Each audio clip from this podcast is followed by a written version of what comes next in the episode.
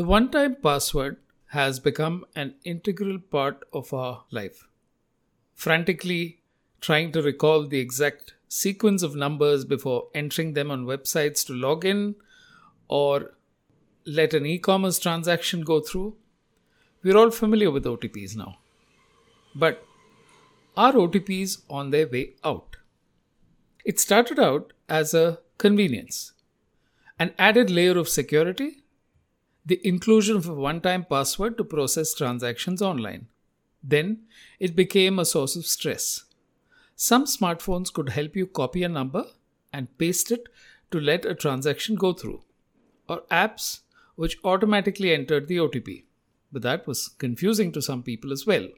There was no standard procedure to deal with them. For users with varying degrees of expertise, it became a race to switch between the messaging app to see if the OTP had arrived, memorize it, switch back to the app, and enter it. With banking transactions, this became a clear liability. A mistake in the entry, and the whole process had to be initiated all over again. The last straw that got telecom operators to move away were SIM swaps, where OTPs were used to gain control over the user's phone and drain bank accounts. A new system is being piloted where one software layer will talk to another to verify mobile numbers and approve transactions automatically. Users don't have to intervene. OTPs will probably disappear over time, and life will probably be a lot safer and definitely less stressful. On to the second post. 2020 was a leap year. But it was a leap into the unknown, and even the astrologers had no clue as to what would happen. The Olympics did not happen. The races were in hospitals and clinical laboratories. Time stood still even while weeks and months came and went. We discovered how it felt to be stuck in a loop. Masks became symbols of protection, not aggression. Travel was largely in our thoughts. And a cough set off waves of panic.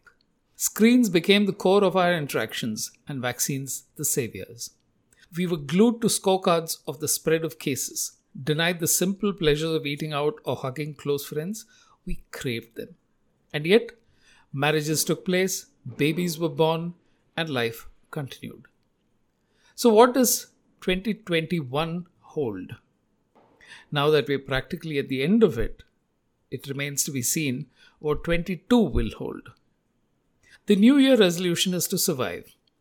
We've moved to an online existence, seeking out the solace of binge watches and parties in absentia. There's a clear divide between people required to be outside all the time and those who are told to stay home. Graduations and love stories are scripted in a void. Prayers have to be confined to the heart. We're trying to press pause and play in unison. The masks have started to slip. The crowds are surging. But somewhere at the back of our mind, fear and fantasy keep swapping places. On to the final post, and from the big e commerce players to the small ones the hyperlocal ones. The charge of the local brigade. In India, Jio is getting local merchants online. Will the charge of the local brigade succeed? Each of us receives messages to help small local shops, but that involves going around to each of them in the area to find out what you want. It was the only way to do it before Flipkart and Amazon arrived. People care about their own convenience and prices.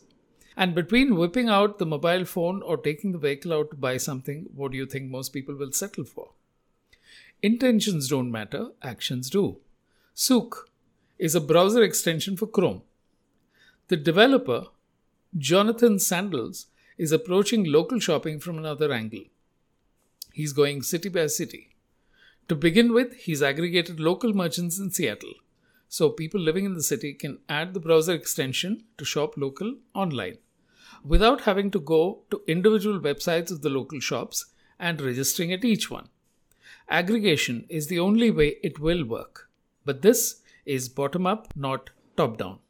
Of course, the shop has to have a website or else it won't work. In India, the shops will probably be built on WhatsApp, but this idea has legs.